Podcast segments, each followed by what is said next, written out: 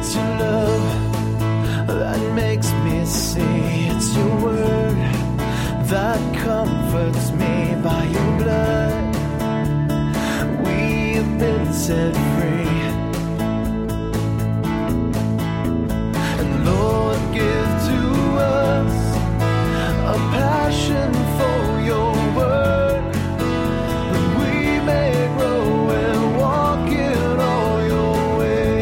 On behalf of Calvary Bible Church of Palisadro, welcome to the Bible teaching ministry of our pastor and teacher, Jim Jarrett.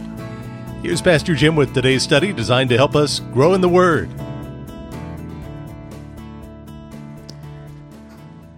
As we continue our study through this epistle, our text this morning, verses 3 through 6, but I'm going to read verses 1 through 6. So, Ephesians chapter 4, verses 1 through 6, if you'll follow along, beginning now in verse 1. I, therefore, a prisoner for the Lord, urge you to walk in a manner worthy of the calling to which you have been called, with all humility and gentleness, with patience, bearing with one another in love, eager to maintain the unity of the Spirit in the bond of peace. There is one body and one Spirit, just as you were called to the one hope that belongs to your call one Lord, one faith, one baptism, one God and Father of all, who is over all and through all and in all. May the Lord bless this reading of His Word and our time together in it. You may be seated. Well, two weeks ago, we began looking at chapter 4, where we transitioned from Paul's main doctrinal teaching in chapters 1 through 3 to his practical instruction in the rest of the book in chapters 4 through 6. And you'll remember, Paul began in chapter 1 with the words, I therefore. And the word therefore refers back to the entire first half of the letter, chapters 1 through 3, and, and it indicates that the practical instruction that follows is based on the doctrinal truths that Paul taught in those first three chapters. And so in chapters 4 to 6, Paul is going to build on the foundation that he has laid in the first three chapters, and he's going to tell us now how to live out the spiritual realities that have been given to us in Christ. In verse 1, we have Paul's introductory statement on the Christian life, which he describes as a walk. If you look at verse 1, he says, I therefore, or in light of all the glorious doctrinal truths in chapters 1 to 3, Paul says, I urge you to walk in a manner worthy of the calling to which you have been called. And as you'll remember, the word walk simply refers to how you and I live our lives. It, it, speaks of our conduct, our behavior, our day by day living, our habitual way of life. And so Paul is imploring us to walk in a manner worthy of our calling because a person's calling sets the standard for their conduct. And so, in light of the fact that we have been called by God into a personal relationship with Jesus Christ, we are now to live in a manner that is consistent with who we are in Christ. We're to live in a manner consistent with our dignified position as a member of the body of Christ. We're to live in a way that adorns the gospel and reflects the glory, beauty, holiness, and the great privilege of being a child of God. And essential to walking worthy of our calling is a life characterized by four vital attitudes, four character qualities that should mark the life of every single believer. And Paul says, I, he says, I want you to walk worthy of your calling, and I want you to do so in, in verse 2 with all humility and gentleness, with patience, bearing with one another in love. And as we said last time, humility is the most essential virtue in the life of a Christian. A person who is not humble can't even be saved because salvation begins with us humbling ourselves before God and admitting we're a sinner. It's a defining mark of a true Christian. It's, it's thinking rightly about ourselves. It's seeing ourselves in light of who Christ is. And then gentleness, sometimes translated as meekness, whereas humility is an attitude of, of mind. Gentleness refers to the outward manifestation of a person's humble demeanor. And this word combines strength and gentleness and is often described as power under control. And then patience.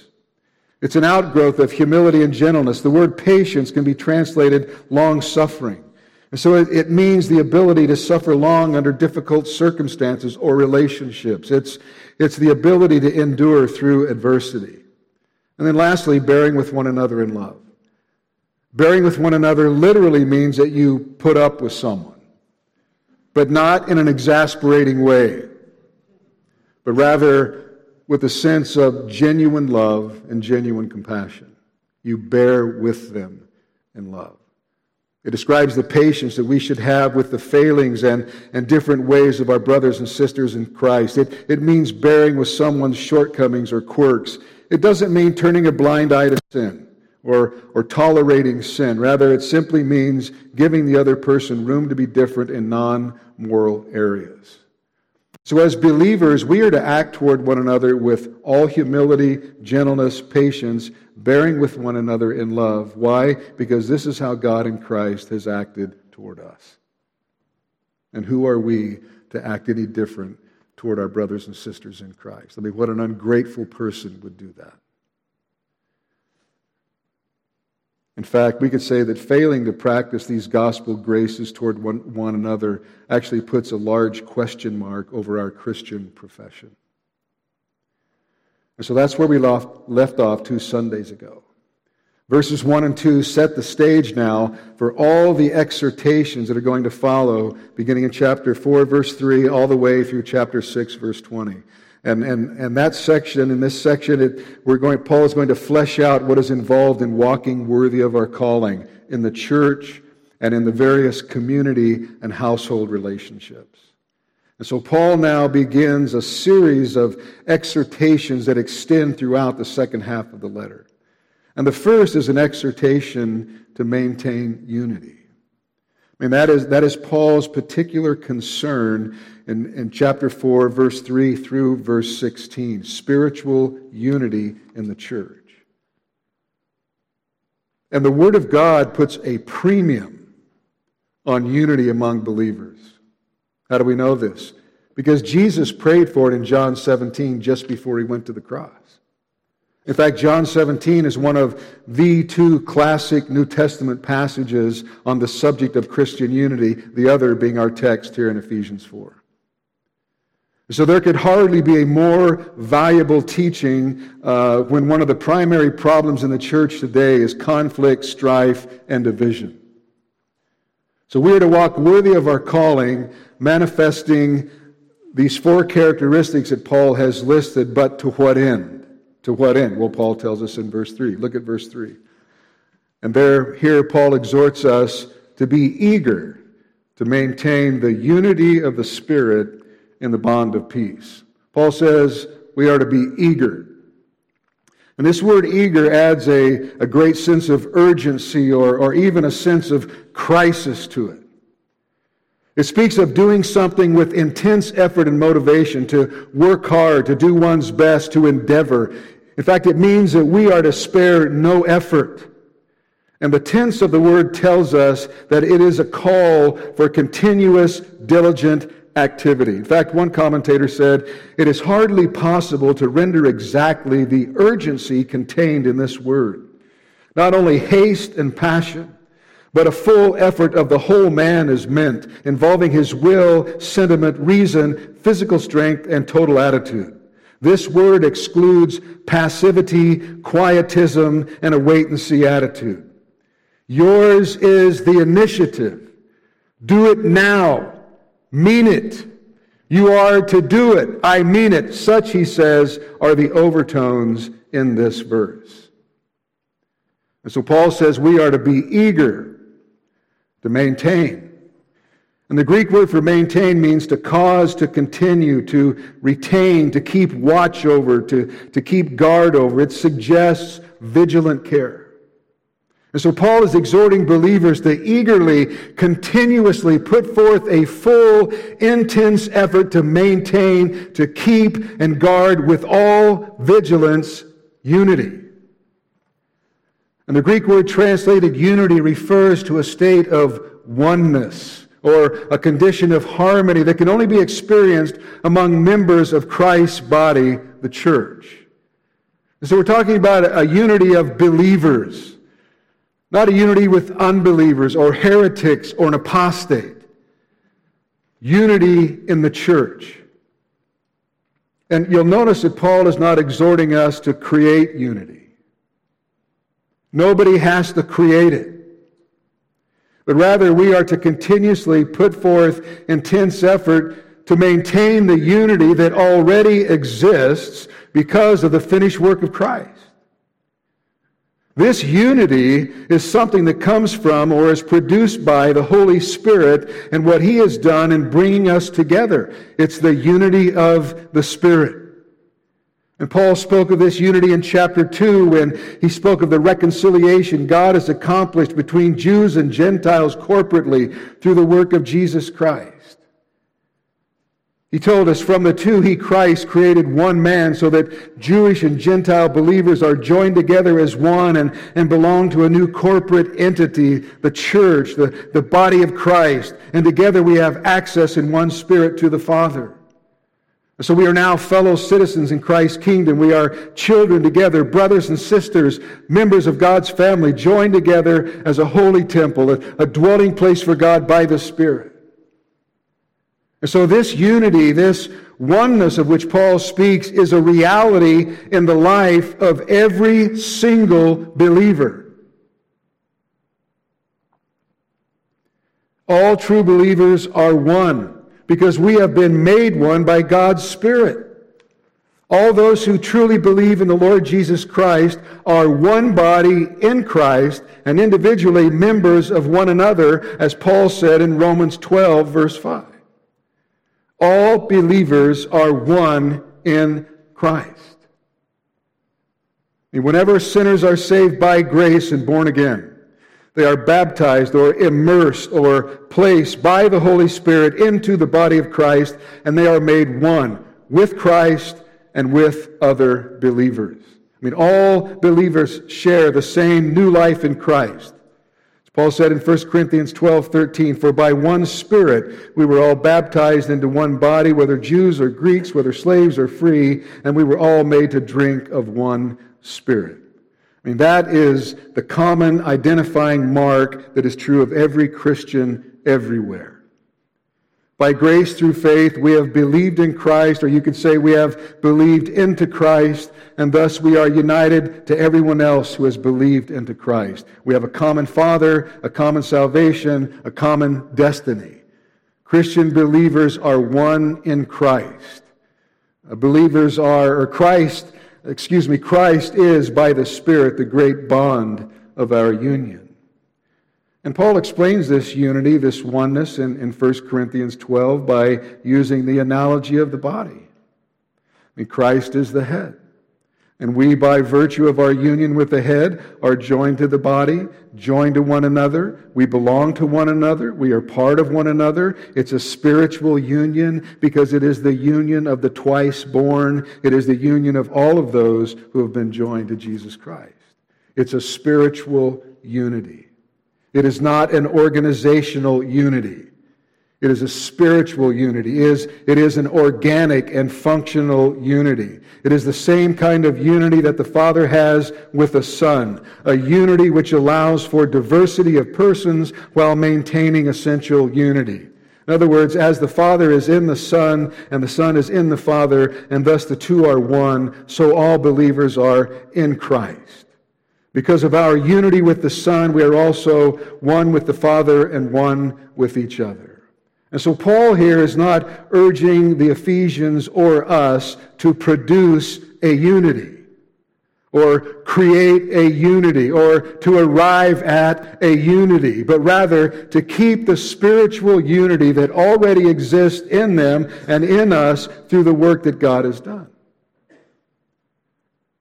And at this point, it's important for us to, for us to understand that the unity uh, Paul is speaking of is not by any stretch of the imagination an ecumenical unity. In other words, where all the different branches of Christianity come together under some man made organizational structure without the essential elements of the faith as the foundation for unity. When that happens, essential doctrinal truths, things like the, the inerrancy, infallibility, and authority of Scripture, the deity of Christ, the atoning work of Christ, and salvation by faith alone, all those things are sacrificed just to get along. But that is not true biblical unity in the way the Lord has intended it, and Paul is teaching it. That is not a Christian unity at all, but rather it's a worldly unity. I mean, Paul is not teaching unity at any cost, but rather unity, a unity in Christ. It's a spiritual unity. And therefore, it is a unity based on the revealed truth of God's Word. Listen, without truth, there can be no unity. And so the unity Paul speaks about comes from God and is created by the unifying presence of the Holy Spirit. It cannot be enacted or brought about by any human organization or denominational organization. It is the unity of the Spirit. It is His work. It is something the Spirit does in us. You see, the purpose of Christ's work is to create in Himself one new humanity in the place of prior divisions. You know, one new entity, one body. And this is so vitally important, as I alluded to earlier, that on the night that he was betrayed, the Lord Jesus prayed to the Father that we would be one, even as He and the Father are one. That all believers, He said, may be one, so that the world may believe that the Father had sent the Son. And that we may become perfectly one, so that the world may know that the Father sent Him and loved us, even as He loved the Son. That's how critical and important this is. And when our Lord Jesus prays that those who believe in him through the gospel may be one, he's not praying that we'll become one. He's praying for the practical outworking of the supernatural unity that already exists. He's praying that our oneness, our unity, which has already been created by the gospel and by the Spirit, will actually be lived out by His people in such a way that it reflects the glorious oneness and unity of the Son's relationship with the Father. And this, this oneness, this unity of those who are believers in Christ, is to be observable. In other words, it's to be lived out so it's visible to the unsaved world. Because you see, this unity we're talking about is so otherworldly, so supernatural in character, that when it's seen in the church, it powerfully testifies of the presence and the power of the resurrected Christ in his church. You know, it's not hard to get people from the same economic, ethnic, and cultural backgrounds to work together uh, in a group for a common cause because they already share a similar heritage and values. But that's not the way it is in the church. No, the church is made up of people from all sorts of different economic, ethnic, and cultural backgrounds who hold to different values. And so, how do you get such a diverse group together to live and work in harmony with one another on a voluntary basis? Well, it can only happen if they share something in common with one another, which is greater than all their differences, greater than themselves, and greater than all their differences. You see, all of those who truly believe in Jesus Christ can work in harmony with one another because each shares a common faith. Each shares the belief that Jesus is who he claims to be, and they submit their lives to him. The life they share in Christ, their common faith and commitment to follow Christ, is greater than all their differences with one another. And that is why the oneness and unity of believers in the church is such a powerful testimony to the identity and the nature of Christ.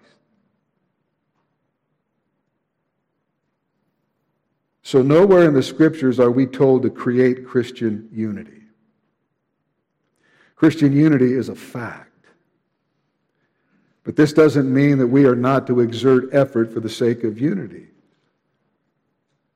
Paul doesn't want us to try to create unity where it doesn't exist, but to rather realize the unity all believers have and to put forth maximum effort to maintain that unity and then to manifest it in our relationships. Well, how in the world are we supposed to do that? Well, as he says in the first two verses, walk in a manner worthy of the calling to which you have been called, with all humility and gentleness, with patience, bearing with one another in love. That's how. I mean, we can't create this unity, this, this oneness. But by the grace and mercy of God, we can maintain it by being humble and gentle with patience, bearing with one another in love. But sadly, as we all know too well, this unity is a reality that can be easily marred and fractured by our pride and our arrogance, our selfishness, our self centeredness, and our disobedience.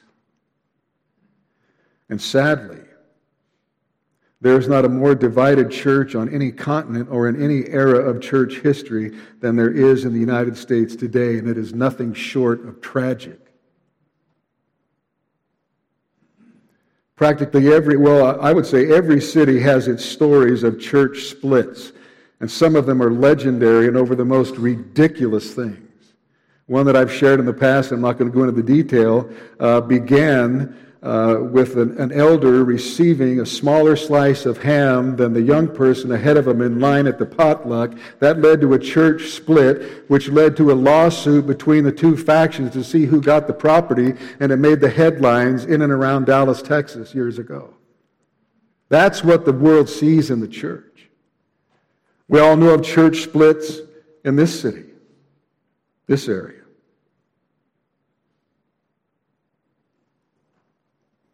And that's not the way God intended for it to be. But on the other hand,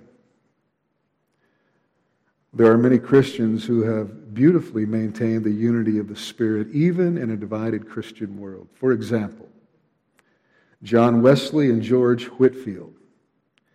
They had a very different theology and, and, and struggled to maintain their friendship and fellowship as a result.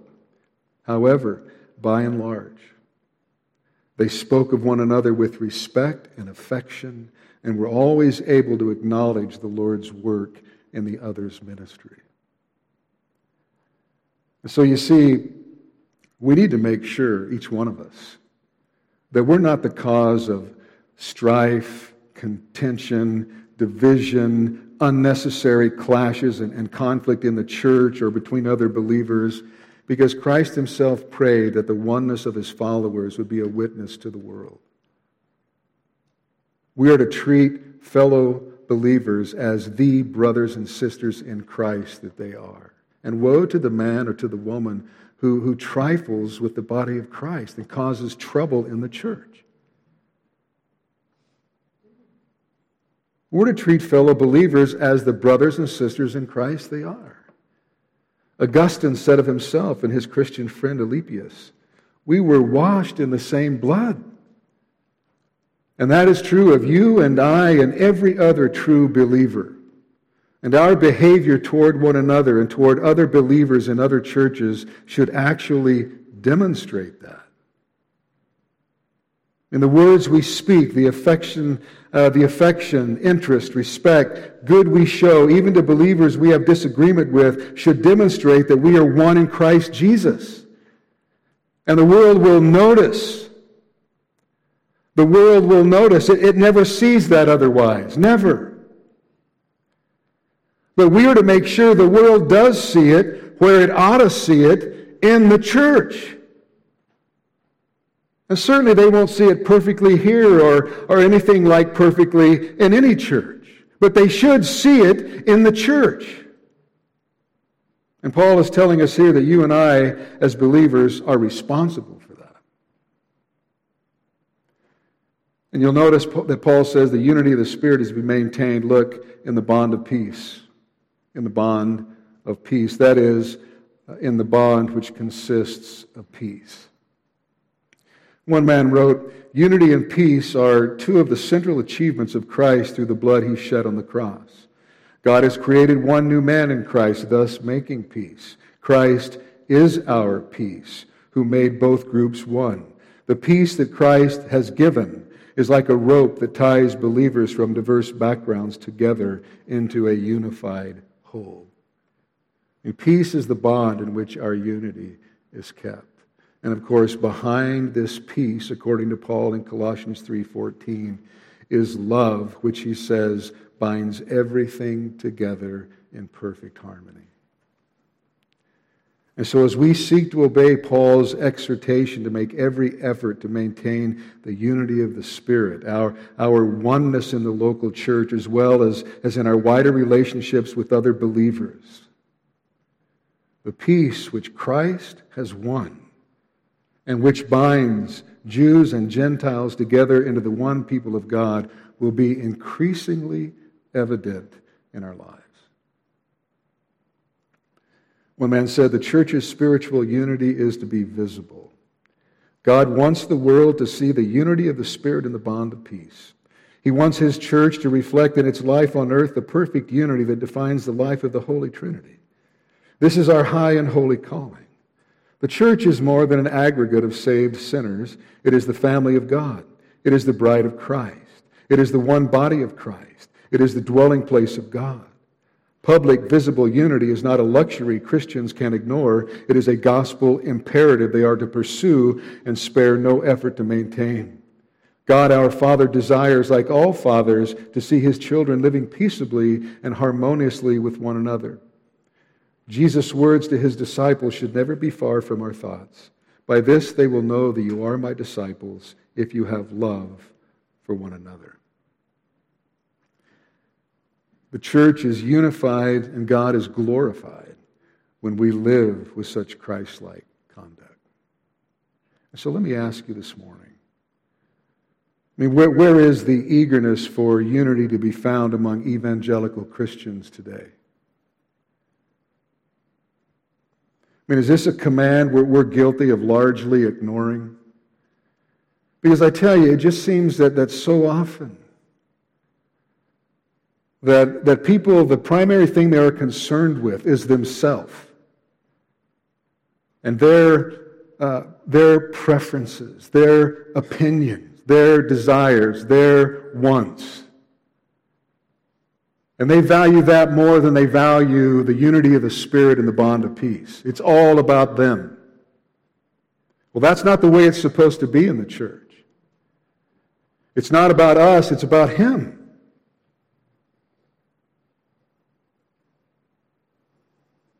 So, is this a command that we are, are guilty of largely ignoring? Because I tell you, there's enough of the flesh in every one of us to wreck any local church or any other work of God for that matter. So, what do we do? Well, we die to ourselves and we bury our own petty personal preferences, whims, and attitudes, and we work together in the bond of peace for the glory of God and the blessing of the body of Christ. We walk in a manner worthy of our calling. And now, after exhorting his readers to maintain the unity of the Spirit, Paul celebrates the basis of our unity in verses 4 to 6, and he does so using seven one, O-N-E, one statements to emphasize the oneness we share in the gospel. And so here are seven eternal realities which we possess along with all true believers everywhere. Seven things that, that all believers share, regardless of denomination, location, age, worship preference, or any other things that might divide Orthodox, Bible believing evangelical churches. And as we'll see, you know, what we share, what we share in Christ is immeasurably greater than what differentiates us. And so it's just not logical that we should live in any form of disunity. These seven eternal realities are spelled out for us in verses 4 to 6. Here, here, here then is the basis for our unity. Let me read verses 4 to 6, and then we're going to come back and, and go through each statement one by one. Notice verses 4 through 6. There is one body and one spirit, just as you were called to the one hope that belongs to your call one Lord, one faith, one baptism, one God and Father of all, who is over all and through all and in all. So, first of all, Paul says there is one body. And of course, Paul is referring to the church. Uh, and he refers to the church in a number of different ways God's house uh, and temple, the bride of Christ, but his favorite uh, is the body of Christ. There is one body. He said in, again in 1 Corinthians 12 13, For in one spirit we were all baptized into one body. So there's one body. There is just one body in which all believers are incorporated Jew and Gentile, slave and free, male and female, rich and poor, young and old. All of these otherwise conflicting types of people have been placed in one body, the church. There is one body, there is one church.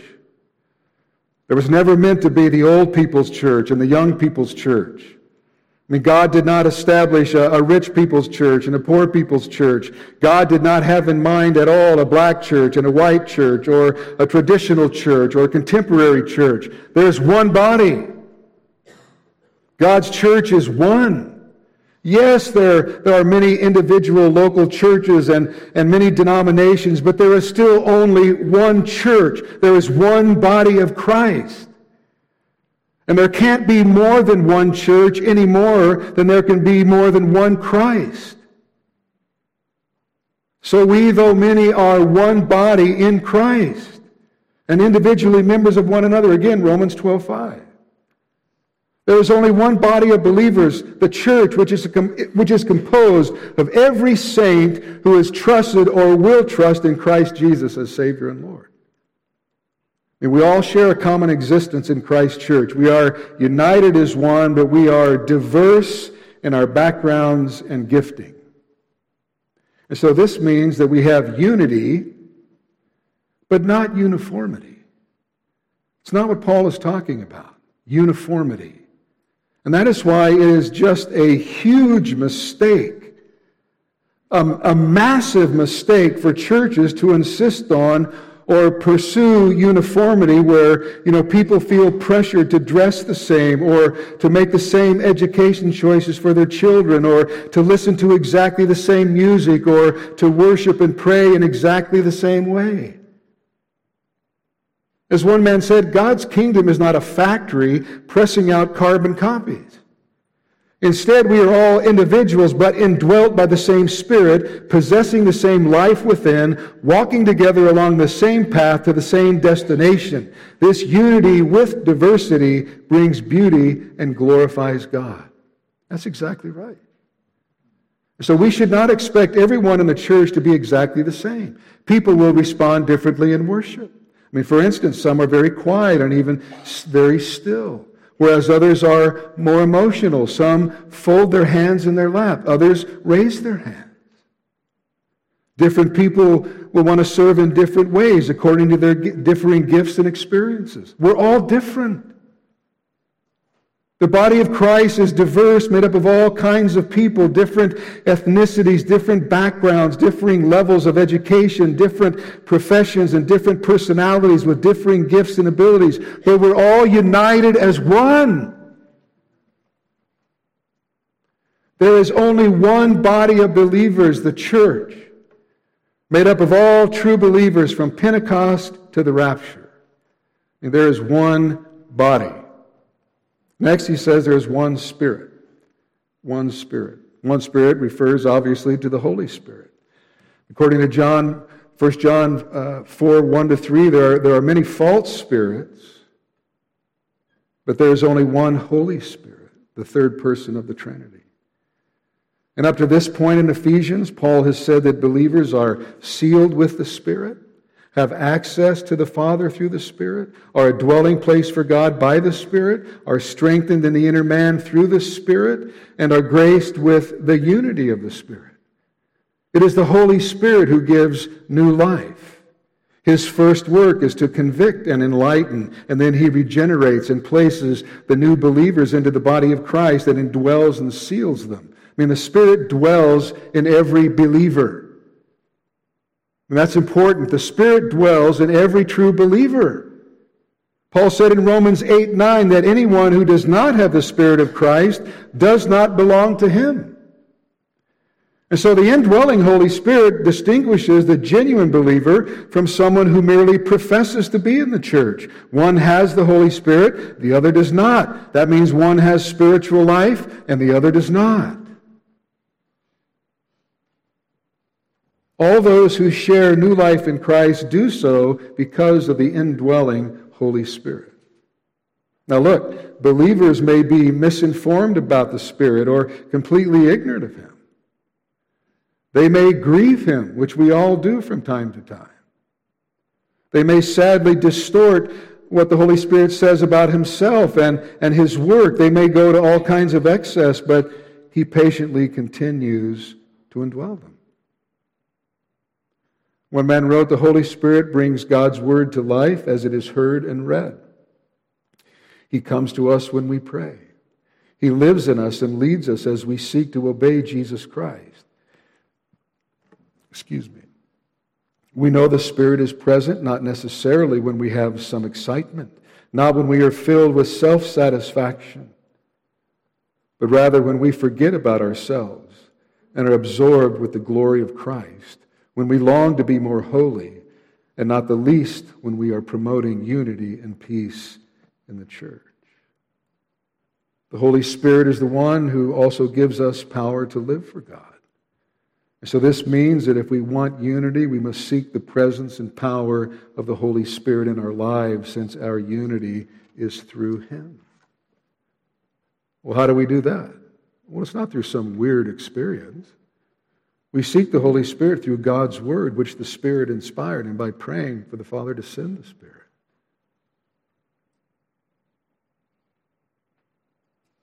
to continually fill us with the Spirit.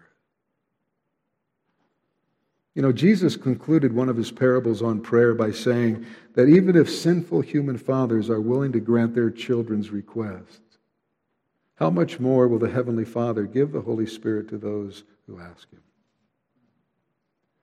There's one body and one Spirit. Thirdly, Paul writes, just as you were called to the one hope that belongs to your call. Well, this takes us back to chapter 4, verse 1, where Paul urges us to walk in a manner worthy of the calling to which we have been called. There's a general call of the gospel that goes out to all. But there is the effectual call of God that, that opens our hearts to respond to the gospel with saving faith. And it is this call that saves us and unites us into the one body through the one Spirit. And because of this call, we share the profound experience of redemption, salvation, union with Christ, and also a common glorious future with all other believers. When Paul mentions the one hope that belongs to your call, he is referring to the future aspect of our salvation, the second coming of Jesus Christ, when we will be changed totally to be like him and share his glory. You know, Paul refers to Christ coming as the blessed hope in Titus 2:13. John says that when we see Jesus at his return, we will be changed into his likeness. And then he adds, and everyone who thus hopes in him purifies himself as he is pure. See, in the Bible, hope is not uncertain as we often use the term today. You know, we'll say something like, well, I hope it doesn't rain tomorrow, which is just, you know, wishful thinking. Biblical hope is not like that at all. Biblical hope is absolutely certain, but not yet realized. It is certain because God has promised it, and He never fails to keep His promises. We just haven't experienced it yet at this point in time. And although there are uh, mockers who scoff at the promise of Christ's coming, God isn't slow about His promise, as Peter said. And when He comes, we're going to be caught up to be with him forever. And those who reject him will face the sure and certain wrath and judgment of Almighty God. And so all true believers share the hope of, of eternal life, which is centered on Jesus Christ, who is our hope. I mean, that's, that's a common vision of the future that all Christians are expected to share. But how ironic that one of the things that divides many Bible believing Christians relates to end times events. You know, will there be a millennium? Will Christ come before the millennium or, or after the millennium? Is there a rapture before the tribulation? Is it pre trib or is it mid trib or post trib? How, how will it all pan out? And people have divided the church of Jesus Christ along those lines. They have made eschatology a test of fellowship. However, this should not be. Eschatology is an important subject. Don't get me wrong. And I have my very strong views about it. But it is non essential in terms of salvation. And therefore, it is one of those issues that Orthodox Christians can agree to disagree on because there are good and godly men who disagree on these issues because there's more about eschatology that we do not know than what we do know. But all genuine Christians are united on this one fact. No matter what their view of eschatology, they're all united on this fact that Jesus Christ is coming back bodily in power and glory. On that we agree. And so, even in the midst of our differences, all of us share a common hope eternal, sinless, painless, deathless joy in the presence of God forever and ever and ever. And, loved ones, we should emphasize these glorious truths that unite us rather than the minor issues that divide us. And so, whatever our present differences, we believers are united by a certain future that we will share in a glory, a hope that is ours together in Christ. Look, I mean, we're, we're, travelers on the same path and journey together. We're partaking of the same spiritual food, trusting and obeying the same saving Lord, and looking forward to the sure hope of glory that lies just ahead, that city whose, whose has foundations and whose designer and builder is God. And the indwelling presence of the Holy Spirit now is the guarantee of all that will be ours in the future. Fourthly, there is one Lord, he says. One Lord, which clearly refers to the second person of the Trinity, the Lord Jesus Christ, who is the head of the body and the Lord of the church. 1 Corinthians chapter 8, verses 5 and 6. For although there may be many so called gods in heaven or on earth, as indeed there are many gods and many lords, Yet for us there is one God, the Father, from whom, all, from whom are all things, and for whom we exist, and one Lord, Jesus Christ, through whom we are all things, and through whom we exist. All true Christians have been saved by grace through faith in the person and work of the one Lord, Jesus Christ. And that is an important point, a very important point. Because to hear some Christians talk, you would think that there are many lords. You know, one says, Well, I follow a Jesus who causes me to do this, and that excludes you. Somebody else says, Well, I follow a Jesus who allows me to do this or that or, or to live in this way. And still others say, Well, I don't follow that Jesus at all. That's not the Jesus I know. And so on and on it goes. And what you really have are people following a Jesus that they've imagined in their own minds, a Jesus who doesn't even exist. Because the Lord Jesus Christ calls us to live according to his word. So I'm here to tell you that there are not many lords. There is one Lord.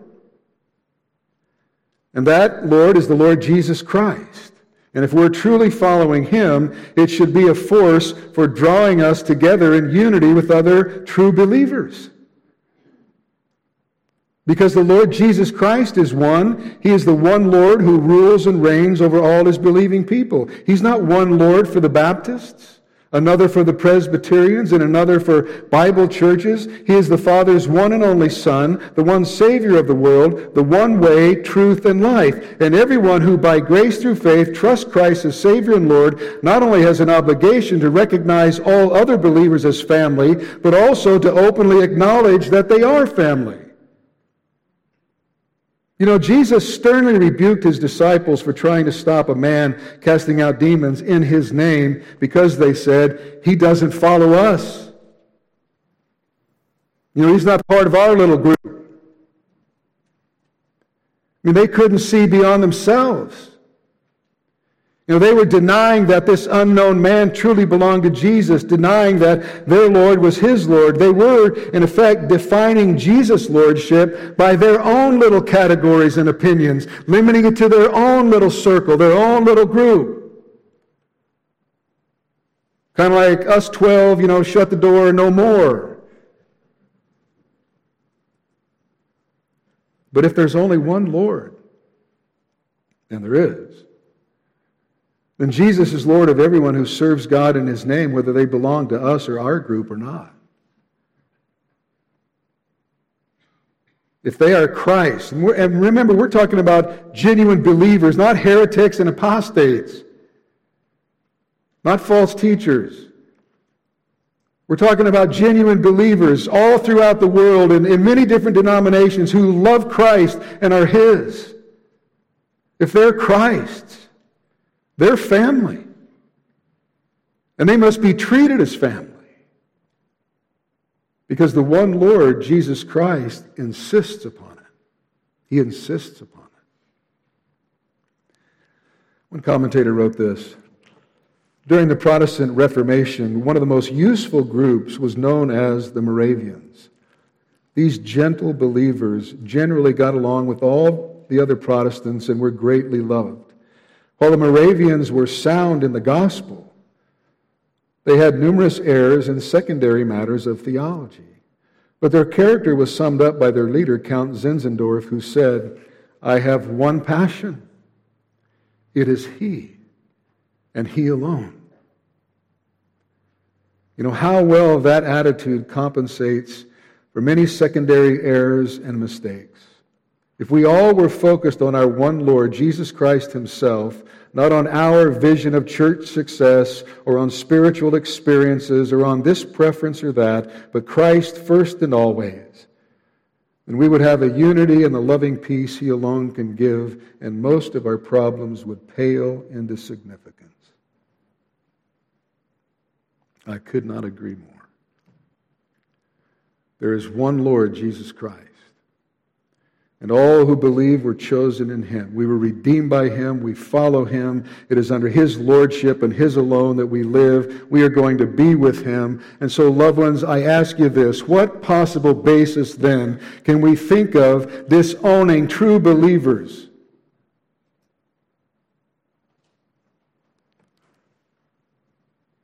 Only unity is logical. Number five, one faith. And here, one faith does not refer to the subjective act or experience of believing, but rather it refers, it refers to the objective content of what is believed. In other words, Paul is speaking of the body of essential Christian truths. As Jude said in verse 3, the, the faith, the body of doctrine which was once for all delivered or handed down to the saints. That is, the, the basic Christian doctrines concerning the Father, Son, and Holy Spirit, the person and, and work of Jesus Christ, the God man who died for our sins and rose from the dead, and, and other core essential teachings that unite all Christians in the same revealed truth. I mean, all Christians are united by one faith. There is not one faith for Jewish believers and another for Gentile believers.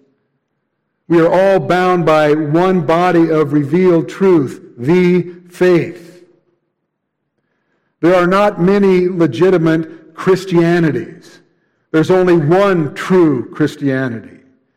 And even though different churches, denominations, and believers have different perspectives and interpretations regarding non essential matters, again, meaning, of course, that they're non essential to salvation, all Orthodox evangelicals agree on the essential truths and revealed in Scripture which we must believe and we are called to defend. The, pe- the people who believe the gospel are very diverse, but there is still only one gospel, one faith, and where this faith is present, true Christianity is present. Because you see, the faith does not scatter true believers, but rather it joins them together in unity. Number six, there's one baptism.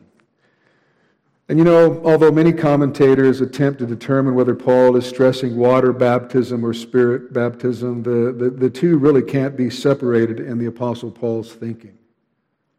So there's a twofold sense in which Paul's statement is true. First of all, there is one baptism by the Spirit by which those who put their faith and trust in Christ alone for salvation are, at the moment of their conversion, immersed or placed into the body of Christ. baptized into the body of Christ. Again, 1 Corinthians 12, 13. For in one spirit we were all baptized into one body, Jews or Greeks, slaves or free, all were made to drink of one spirit. The baptism of the Holy Spirit makes you a member of Christ's body. That is the spiritual reality. And then there is water baptism. And water baptism is the outward and visible sign of what has happened to you inwardly and invisibly. In water baptism, believers are publicly acknowledging their identification with Jesus Christ in his death, burial, and resurrection. And they're expressing their allegiance to him and a determination to walk in newness of life with him. And in water baptism, they are also publicly identifying themselves with the, with the local church.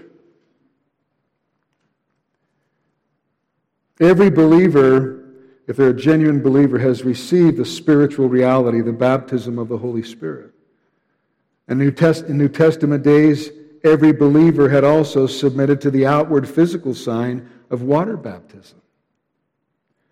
And every believer today is also to submit to the outward sign of water baptism. Why? In obedience to Jesus Christ, who said to do this. And so, how can people who have all declared their death to self and their allegiance to the Father, the Son, and the Holy Spirit, have identified with the local body of believers, how can these people then live as if they were members of warring factions? How does that happen? Only unity is logical. And last, Paul concludes the sevenfold basis of unity by declaring, notice verse 6 there is one God and Father of all who is over all and through all and in all. One God and Father of all. That does not mean that God is, is the Father of, uh, of all men everywhere. Paul's talking about the church. That's the context, the church. Paul is speaking about the fact that God is the Father of all believers. He's our spiritual Father. So the church is not only the body of Christ, it is the family of God. And in that divine family, there is one Father who is over all and through all and in all. He is over us all in a personal sense as our sovereign Lord. He is through us all in the sense of working through us. He is in us all in the sense of personally indwelling us. We are His dwelling place in the Spirit. The one Father is over all and through all and in all. You'll notice Paul uses the word all four times. Why does he do that? Because he's trying to emphasize the common unity that we share with all true believers. And so God is the Father of all believers. We are brothers and sisters. If he is over all, then we all submit to him as our sovereign Lord. We hold his word as the authority for faith and practice. If he is through all, then we must trust that he is working through our brothers and sisters in Christ as well as through us. We are, we are not his only servants. He has many other servants in many other places. And if he is in all, then we must respect our brothers or sisters' experience with God and see God in them. And so I ask you then, how can there be a Jewish church and a Gentile church? How can there be a church for blacks and a church for whites? How can there be a church for the cultured and a church for the uncultured? How can there be a, a cowboy church and a non cowboy church, or a biker church and a non biker church? How can there be a church for the haves and a church for the have nots? How does all of this happen? Because there is one God and Father who is over all and through all and in all. You see, the theology of the Bible compels us to refuse every attempt to divide the church on the basis of ethnicity, culture, education, wealth, or anything else for that matter. Because God is one. The Father is one, not many. God's church is one. And yet, Paul is compelled in our text by the Spirit to implore us. Uh, he, he appeals to us. He, he urges us to keep the unity of the Spirit in the bond of peace. Why? Because indifference to the visible public unity of the body of Christ is a mark of spiritual immaturity at best and spiritual ignorance at worst.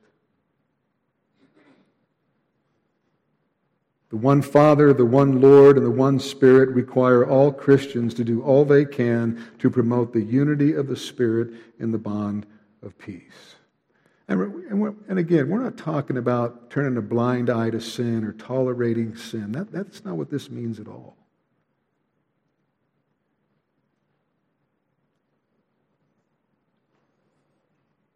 And this type of, this type of unity in the Spirit and the bond of peace isn't going to just happen. It takes the greatest effort and resolve on our parts um, to be to other believers what God in Christ has been to us. That's why Paul implores us to maintain the unity of the Spirit in the bond of peace. And Paul could not have been more clear. I mean, if there are, are differences between Christians, and of course there are, There are non essential doctrines that Christians disagree over and will continue to disagree over until Christ returns. In addition to that, we have different temperaments, different gifts, different experiences, different convictions, different interests, and, and different pains and scars.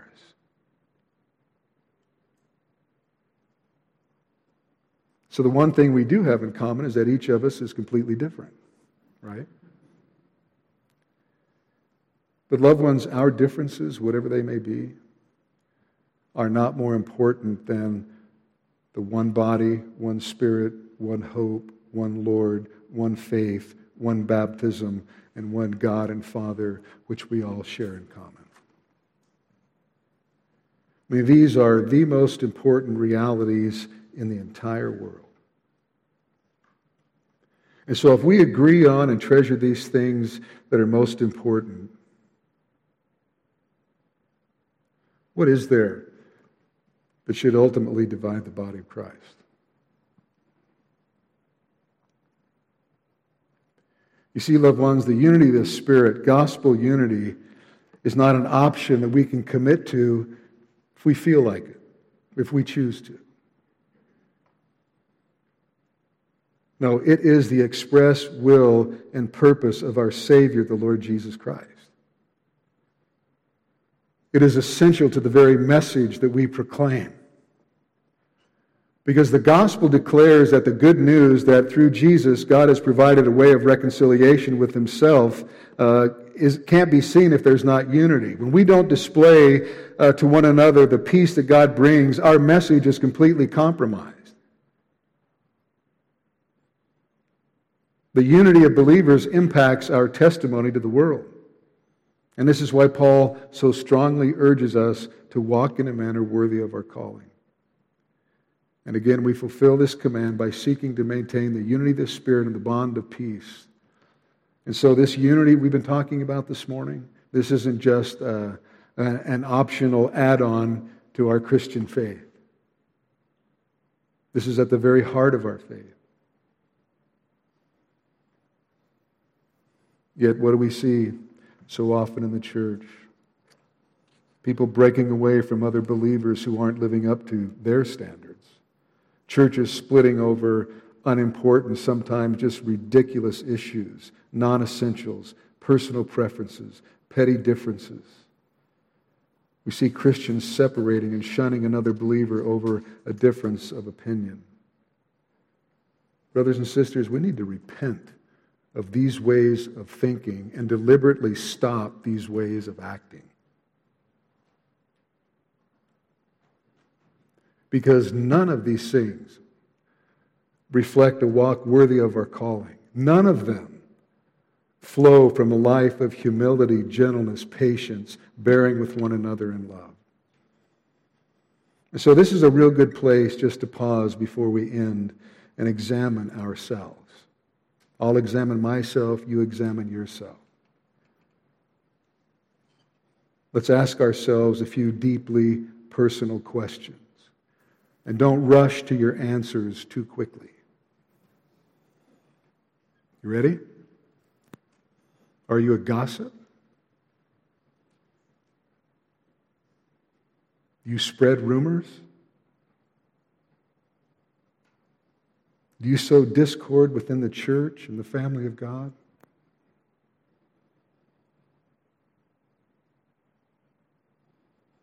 Do you ignore the major truths that unite us with other believers and instead focus on the minor issues that divide us?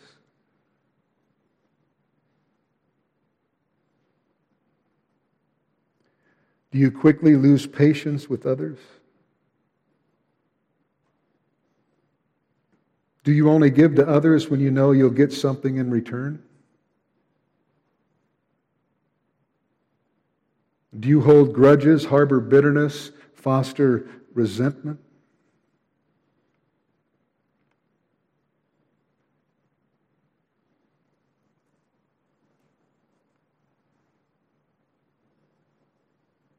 Do you deal in hearsay and promote things you have, uh, whether you have any idea or not, they're true?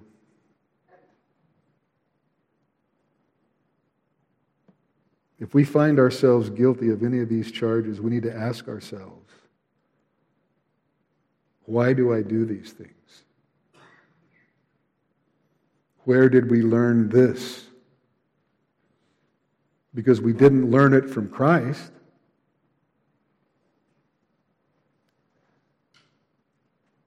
You weren't moved to cause disunity and discord by the work of the Spirit.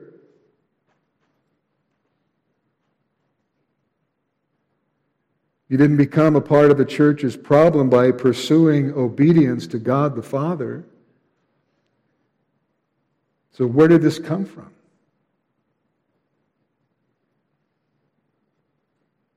Well, it came from one or more of three sources the world, the flesh, and the devil.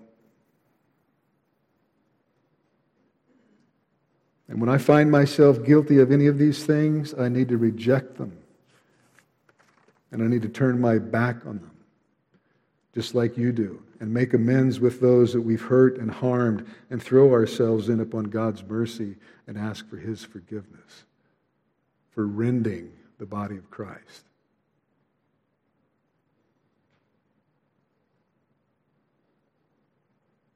No woe to those who would tear apart the body of Christ for their own selfish ends. we need to commit ourselves to diligently maintaining, I mean, with all vigilance, the unity of the Spirit and the bond of peace, thus walking worthy of the calling to which we have been called. And I want to close with this.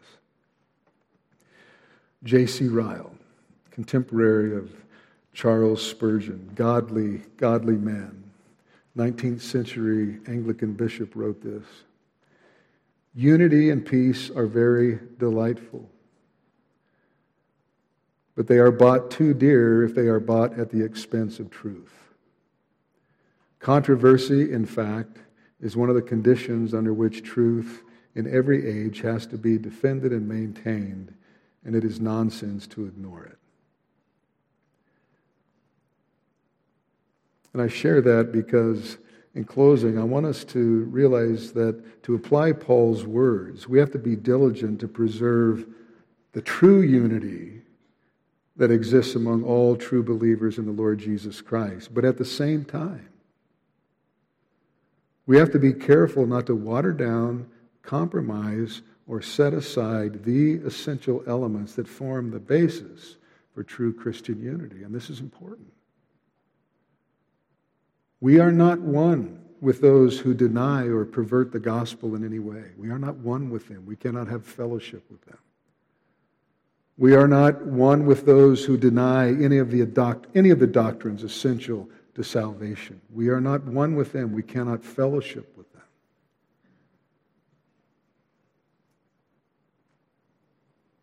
And to act as if we can causes great confusion and harm. And it causes undiscerning believers to, to fall into serious error. It causes uh, unbelievers to be confused about what the gospel is by which alone they might be saved. And so, to preserve Christian unity, we have to make sure that, that we are founded on the, on the biblical basis for unity, the truths that Paul sets forth here in our text. And my prayer for myself and all of you is that God would work these things in our hearts and lives, that we might live together in the unity of the Spirit and the bond of peace. You know, the unity of the church for God's glory and the blessing of the church. Amen. Well, let's stand and pray. On behalf of Pastor Jim Jarrett and everyone at Calvary Bible Church of Palo Cedro, we hope and pray this study will help you continue growing in the Word. If you've been blessed by today's message, or if you have any questions or comments, we'd love to hear from you. You can call us at 530 547 4400. Again, 530 547 4400.